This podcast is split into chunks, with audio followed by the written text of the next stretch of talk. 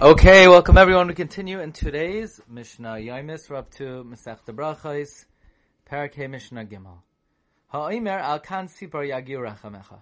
This is referring to the mitzvah of Shulach HaKain, which is that if you encounter a nest with uh, the mother bird sitting on its eggs or on its young, you have to send it away and not take away the eggs while the mother is there. Now, one may mistakenly think that the real reason for this mitzvah is God has mercy on the uh, the bird on the mother that it should not witness, it should not have to bear to see the removal of its children in its presence. So, Ha'imar, who says, Akan sipar on the bird's nest, your mercy reaches, or if somebody says, tov shemecha, for good things we should remember your name.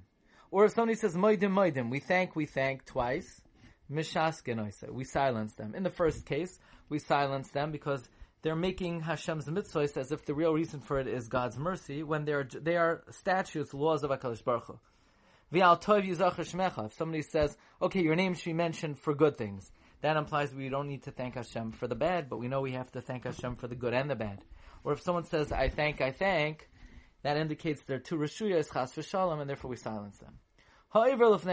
Someone who is the Chazan and he makes a mistake, he gets confused, he doesn't remember where he's up to.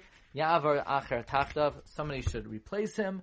The person who replaces him should not demur, should not stall, should not refuse at that time. Even though normally when someone is asked to be the Shech Tzibur, they should sort of hesitate at first as a, as a sign of humility under these circumstances where we have to um, put someone in immediately. One should not refuse at that time. Minayin shuhu maskal. Where does the person start from? Mitchilas habracha shatava.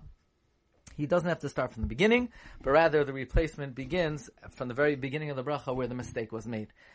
Rabbi Akiva Eiger points out that this is referring to where you made a mistake in the 13 middle brachas, but if you made a mistake in the one of the first three, you have to start from the beginning. Mishnah Dalit.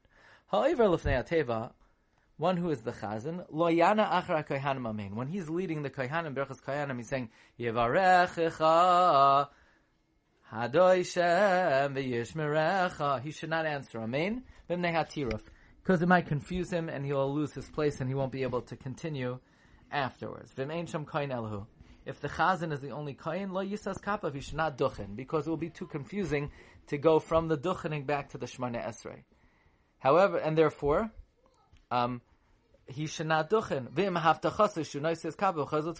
If he's confident that he can duchen and then revert back to the tefillah, to the Chazaras HaShatz, he's allowed to. Again, this is only if he's the only kain. If there's another kain there, then he should not do so, even if he's confident. The uh, Mishnah Berurah says in Simon and Aleph uh, that in Eretz Yisrael, the uh, the person, the Sheikh Sibur, says Berchas Kaihanim, even when other Kaihanim are there. Now this whole din, Mishnah Berurah says in Simon, Kuf Chavches Sivkatan Ayin Vav, is speaking about when a person is not does not have a siddur. If they have a siddur, then we are confident that they will be able to duchin and as well as go back to the tefillah. Wishing everyone bracha v'hatzlacha.